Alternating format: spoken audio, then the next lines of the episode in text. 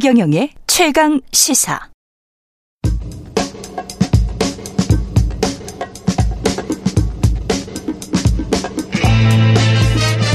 네, 우리가 접하는 뉴스의 태초부터 지금까지 뉴스 일대기를 쫙 살펴봅니다. 뉴스톱 김준일 수석 에디터, KBS 박대기 기자 그들의 전지적 시점으로 분석하는 뉴스 일대기 지금부터 시작하겠습니다. 안녕하십니까? 안녕하세요. 예, 오늘은 은행 파산 일대기. 예.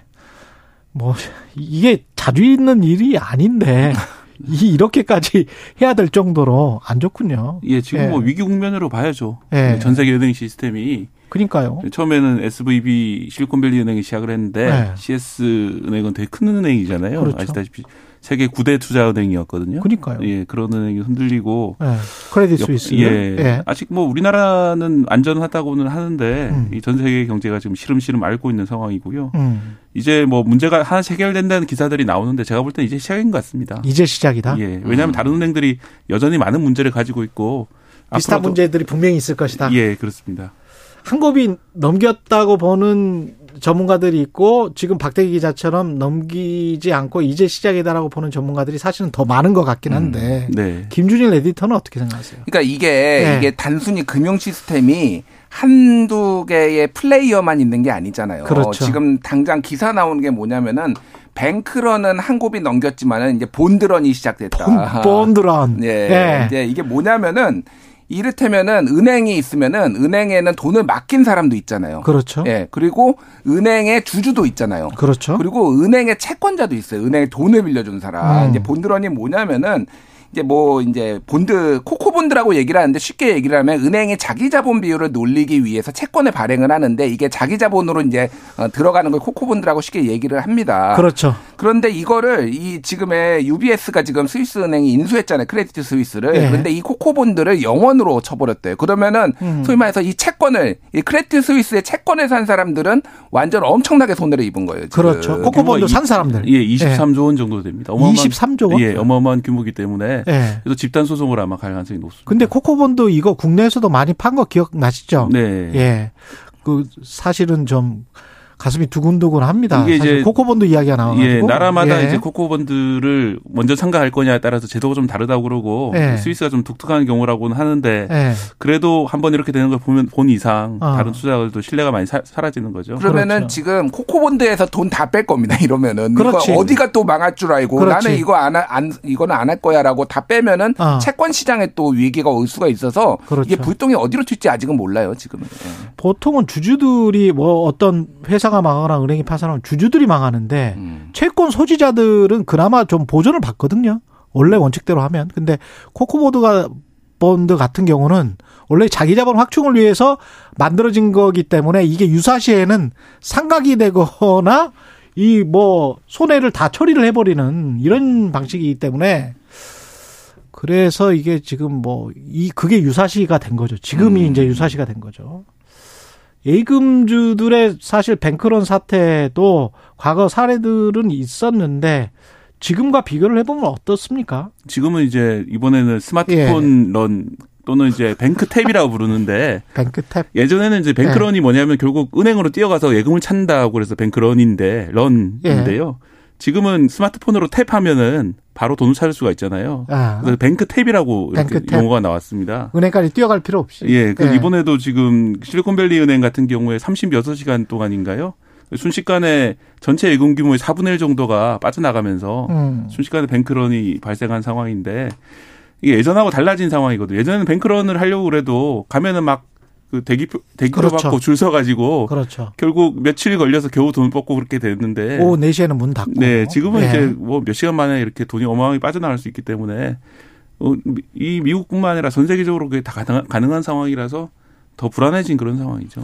조금만 이제 역사를 조금만 말씀드리면은 역사를. 뭐 여러 이제 뱅크런들이 있었는데 가장 이제 뭐 그 유명했던 거는 이제 1907년에 이제 미국에서 경제 공황이 일어나면서 니커보커 신탁회사 뱅크런이 있었어요. 음. 이게 이제 조금 음, 그 이후에 이제 그 대공황으로도 이어지는 건데 그 예. 그래서 미국 중앙은행이 이때 탄생을 합니다. 그러니까 최종 대부자가 돼가지고 1907년에 이 사태가 뱅크런이 있으면서 어. 그럼 누가 이거 담보를 해줘야 될 거 아니냐. 그렇죠. 이렇게 계속 어 불안 심리가 있으면은 다 예금 인출하면은 은행들 다 망하고 금융 시스템이 음. 망가지니까 그때 그래서 연준이 이제 만들어진 거고 사실은 골드만삭스를 중심으로 해서 만든 거죠. 음. 그렇죠. 예. 네, 민간 은행들이 이제 만든 거죠. 사실은 예. 음. 이게 뭐 국가가 만드는 건 아니고 그리고 우리가 기억하는 거는 2008년 금융위기 때.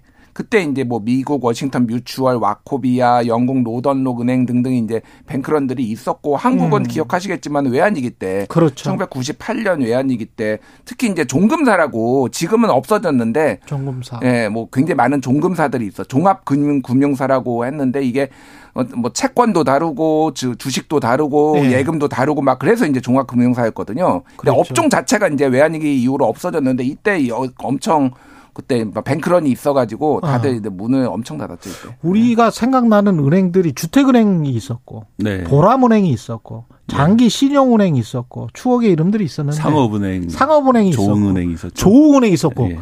대한민국 역사에서 가장 오래된 은행이 조흥은행 아니었습니까? 예, 맞습니다. 예, KBS 제가 입사했을 때도 조흥은행이었는데 네. 신한은행으로 지금 바뀌었습니다. 그 이름이 예. 그 옛날에 진짜 이거 오래된 건데 기억하시는 분들이 있을지 모르겠는데 예. 조상제한서 이런 게 있었어요. 맞아, 맞아. 이게 조흥은행, 상업은행, 제일은행, 한일은행, 한일은행 있었다. 한일은행, 서울은행. 이게 그렇습니다. 그러니까 설립 연도에 따라서 네. 순서대로거든요. 조흥은행이 1897년, 뭐 상업은행이 1899년. 그래서 이게 이제 가장 막강했는 막강했는데 그랬죠. 지금 다 사라졌습니다. 지금 이게 외환위기 이후로 이게 다 사라지고 지금은 이제 5대 은행 얘기를 하면은 보통 뭐 KB국민, 신한, 하나, 우리 여기에 NH농협까지 들어가죠. 그러니까 다 신흥 강자들이 다 먹어버렸어요 이때. 네. 그렇게 됐습니다. 그렇게 돼서 이제 뭐 안정이 되면 좋은데 우리는 아직까지는 뭐 별 이상은 없는 거죠. 어떻게 보세요? 우리는 네, 우리는 그때 이제 이후에 뭐 체질 개선을 했다고 할까요? 예. 그렇게 뭐 여러 가지 기준으로 이제 관리를 하고 해서 괜찮은데 예. 문제가 이제 미국이 계속 심상치 않거든요. 어젯밤에도 제니 옐런 미국 재무부 장관이 예. 지역 중소은행의 위기 사태가 다시 악화될 경우에 추가 조치를 취하겠다. 결국 예금자 보호를 더 많이 해주겠다 이런 식으로 음. 암시를 했습니다. 이 말은 이제 다르게 해석하면은 물론 이제 이거 안도를 해가지고 이제 랠리가 있었어요. 예, 열리가 있었는데 예. 다르게 해석하면은 그만큼 지금 불안한 토대 위에 있고 그렇죠. 사실은 예금 인출을 갖다 다 보호해주겠다는 게 엄, 엄청나게 많은 도덕적 해이를 부를 수가 있는 문제거든요. 그렇죠. 예. 왜냐하면은 은행이 어- 좀 부실 위험이나 이런 거 전혀 생각하지 않고 무조건 이제 돈을 넣으면 괜찮다. 어. 안심을 시키는 것인데 그러면 이제 결국은 이 잘못된 투자나 잘못된 부실로 계속 이어질 수 있는 문제이기 때문에 상당히 좀 피해야 될 상황인데 어쩔 수 없이 그런 걸 택하는 걸 보면은 어 미국에서 보기에도 상당히 좀 안 좋은 상황으로 지금 가고 있는 것이고요. 우리가 그 대외 의존도 수출 경제 이런 것들이 많기 때문에 만약에 이제 미국이나 다른 나라가 경기 침체에 빠진다면은 영향을 받을 수밖에 없겠죠. 돈으로 막 고 있는 거잖아요, 결국은. 음. 예, 예금자 원래 인출한 그 보호 한도가 우리가 5천만 원인가 그랬죠. 우리는 네. 5천만 원. 미국 뭐 3억 3천만 원입니다. 미국. 25만 달러인가 그렇죠. 예, 예. 3억 3천만 원 정도 되고. 근데 이거를 뭐 좀 높여야 한다. 그 수준이 옛날에 정한 거라서 음. 조금 우리는 더 높여야 한다. 그런 이야기도 있는 것 같더라고요. 일단은 도덕적 해이가 이- 어, 이- 막 발생할 수 있음에도 불구하고 저거를 하는 거는 예. 차라리 예금 보호를 해줘가지고 음. 어, 소비자들은 이제 뭐그 안심시키고. 저축자들을 안심시켜가지고 이런 배- 은행의 파산을 막는 게 네. 저 비용보다 훨씬 더 이득이라는 거예요. 그러니까 네. 이렇게 지출하는 것보다 그런 그렇죠. 판단이 이제 뭐 2008년 금융위기라든지 여러 번을 겪으면서 이제 쌓인 거죠. 결국은 신뢰 문제이기 때문에 예, 일단 믿어라. 일단 예. 믿어라. 그러니까 아. 뱅크는 그러니까 공포의 자기 실현 같은 거거든요. 그렇죠. 실제 이게 네. 그러니까 한번 바이러스처럼 걷잡을 수 없이 퍼지면 이 공포가 다들 이제 굉장히 보수적으로 되고 은행에 인출하는 거를 막겠다라는 거니까 갑자기 어, 저 예. 실리콘밸리 은행도 하루에 56조 내놔라고 하면 그거 내놓을 데가 어디 있어요? 사실은 네. 힘들지. 그러니까 네. 그래서 말씀하셨다시피 하- 미국은 25만 달러 3억 3천만 원, 한국은 5천만 원 정도 되거든요. 지금 음. 예금자 보호법에 따르면은. 근데 이거를 이제 상향해야 된다. 왜냐하면은 생각을 해봐도 미국도 지금 올려야 된다라고 얘기를 하는데 미국의 경제 규모와 이제 1인당 GDP와 한국의 GDP를 비교, 비교해 봤을 때 6배가 차이 나는 건 아니거든요. 예. 그러니까 1인당 GDP를 이제 비교를 해보면은 네. 근데 한국이 너무 낮다. 그리고 우리 요즘 뭐 5천만 원이 돈입니까 이런 말씀하시는 분들도 있어요. 뭐 집값 네. 같은 거 생각을 하면은 그렇죠, 그렇죠. 그러니까 이거는 좀 올려야 된다라고 해서 지금 민주당에서 지금 뭐 법안까지 지금 발의를 하고 있는 뭐 발의하겠다 이런 예. 얘기가 나온 상황에 1억 원까지 상향하겠다. 근데 크레딧 스위스도 그렇고 실리콘밸리 은행도 그렇고 그 경영진이 경영을 잘못했다. 이미 뭐 어, 페드가 그 전에 실리콘밸리 은행이 니들은 왜 그렇게 현금이나 현금 등가물이 없느냐. 네. 그렇게 지적을 이미 우리가 한 바 있다. 네. 뭐 이런 보도가 나오고 있고 크레딧 스위스 같은 경우는 니들이 그렇게 영업이익을 못 얻고 계속 적자를 그렇게 했으니까 망하는 거지. 이런 이렇게 지금 말하는 전문가들도 있더라고요. 사실 이제 CS 같은 경우는 네. 이번 꼭 그 금리 인상 국면 이전에도 네. 계속 장사를 못 하고 있었기 때문에 그렇죠. 결국은 예견됐던 그런 문제인데 네. 어 실리콘밸리 은행 같은 경우 좀 다르잖아요. 아시다시피 이 가장 안전한 자산이라고 꼽혔던 미국 국채에 투자를 너무 많이 한 게 오히려 역효과를 일으켰는데 역효과. 왜냐하면 이제 미국 국채를 가지고 있는 상황에서 금리가 갑자기 급격하게 인상이 되면은 옛날에 가지고 있던 국채는 가격이 하락하기 때문에 이 잠재적인 부실로 나타나게 되거든요. 음. 그게 이제 이번 사태로 이어지게 된 건데 문제는 이 실리콘밸리 은행만 그런 식으로 국채 투자를 한 것이 아니라 어 미국 전체 은행에서 이런 미실현 손실이 벌써 800조 원이 넘는 걸로 지난해 말 기준으로 이제 나타나고 있는 상황이거든요. 예. 그래서 이제 특히 이제 다른 중소은행들이 비슷한 위기에 노출될 수 있다. 물론 이제 실리콘밸리 은행은 이렇게 많이 샀으면 반대로 했지 않은 그러니까 위기를 좀 그 피하는 그런 금융 기법들을 동원했어야 되는데 그런 걸 안 한 문제점은 있지만은 음. 다른 은행들도 이런 이제 미국 국채를 많이 가지고 있는 미국 국채나 아니면은 다른 채권들을 많이 가지고 있는 은행들이 있는데 예. 이 은행들이 과연 안전할까 이런 그 불안들 때문에 결국 앨런, 앨런 장관도 어제 이제 대책을 또 새로 발표한 것 같습니다. 은행이나 금융기관도 양극화가 더 가속화될 수도 있겠습니다.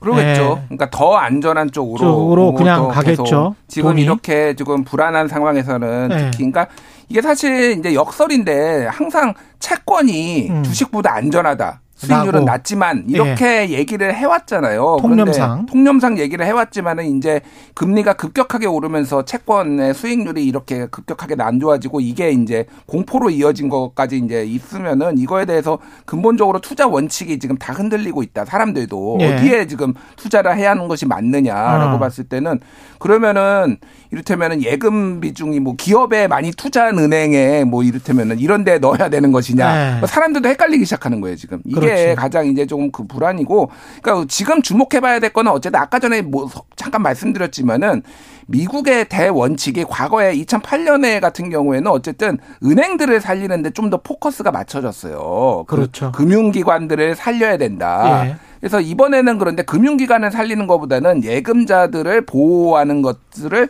좀 더 초점을 맞추고 있다라는 게 조금 이제 달라진 것 같아요. 그러니까 확실히. 예. 그러니까 이게 금융기관들의 혈세를 지원을 해가지고 이게 음. 이게 뭐 어떤 도덕적 해이 논란도 있어. 금융기관의 도덕적 해이 논란. 예. 돈을 많이 벌 때는 또 이들이 외면하다가 돈 위험하면은 손만 벌리는 이런 해이의 문제도 있었고 음. 이렇게 금융기관들을 구제를 하니까 자기네들이 맘대로 이렇게 또 원칙을 지키지 않고 투자를 하더라라고 하면은 본인들의 금융기관의 투자 실패에 대해서는 좀 책임을 묻고 예금자들에 대해서는 보호라는 원칙이 이제 미국에서는 적용이 시작된 적용되기 시작했는데 이게 한국에서도 그럼 적용이 될지 여부를 좀 봐야 될 것 같습니다. 자본주의라는 게 그때그때 다른 것 같아요. 자본주의 원칙은 뭐 저도 경영학에서 배웠습니다만은 그거는 이론일 뿐이고.